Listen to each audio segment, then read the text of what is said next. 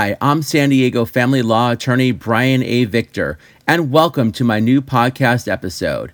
I appreciate each and every one of my listeners and enjoy providing education about divorce and child custody to each and every one of you. As I have mentioned in my previous podcasts, listenership has increased with each subsequent podcast episode I have recorded.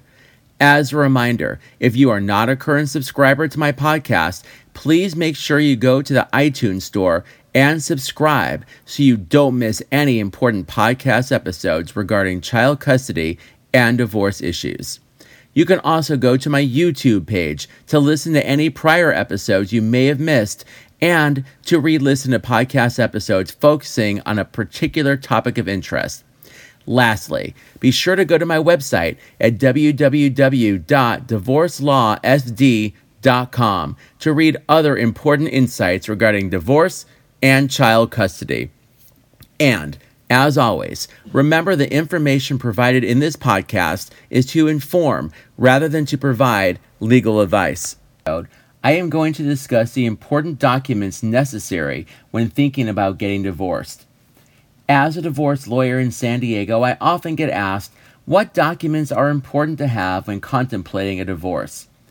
Now, this question is asked by men and women equally.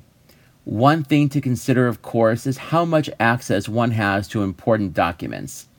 Generally, I have found, the person who pays the bills has more access to documents than the non bill paying spouse. Now, this doesn't mean it's impossible for the non bill paying spouse to find important documents. It just means that there's going to be more of a challenge for them to do so. It also means that they will need more preparation time in advance of meeting with an attorney, which needs to be contemplated prior to making an appointment. The actual documents which are important to gather when divorcing can, of course, vary. For instance, if a couple owns property, it would be important to have mortgage information, including the amount of principal and interest paid and any title papers. For vehicles, it is a good idea to have the make and model of the car, loan information, and title papers available to be reviewed. As a divorced attorney in San Diego, I have clients who own businesses, and it is important to have those legal documents available for review. For instance, it is important to know the amount of capital used to open the business, the amount of money that has been invested in the business since it began, the salary each spouse has received from the business, value of the business before marriage if it existed then, the value of the business during marriage, and the value of the business at time of separation and or divorce. Other considerations are also important, such as any goodwill a particular spouse has provided as a result of working for the business. Now, this is an issue that can be further discussed in future podcast episodes. Retirement documents are also important to gather. For instance, if a spouse has a 401k plan or other types of retirement, such as a pension, it is important to have as much information about those accounts as possible. Information such as whether the retirement plan was started before or during marriage, the balance in the account when it was opened, the gain or loss during marriage, any reinvestments, and the balance at time of separation.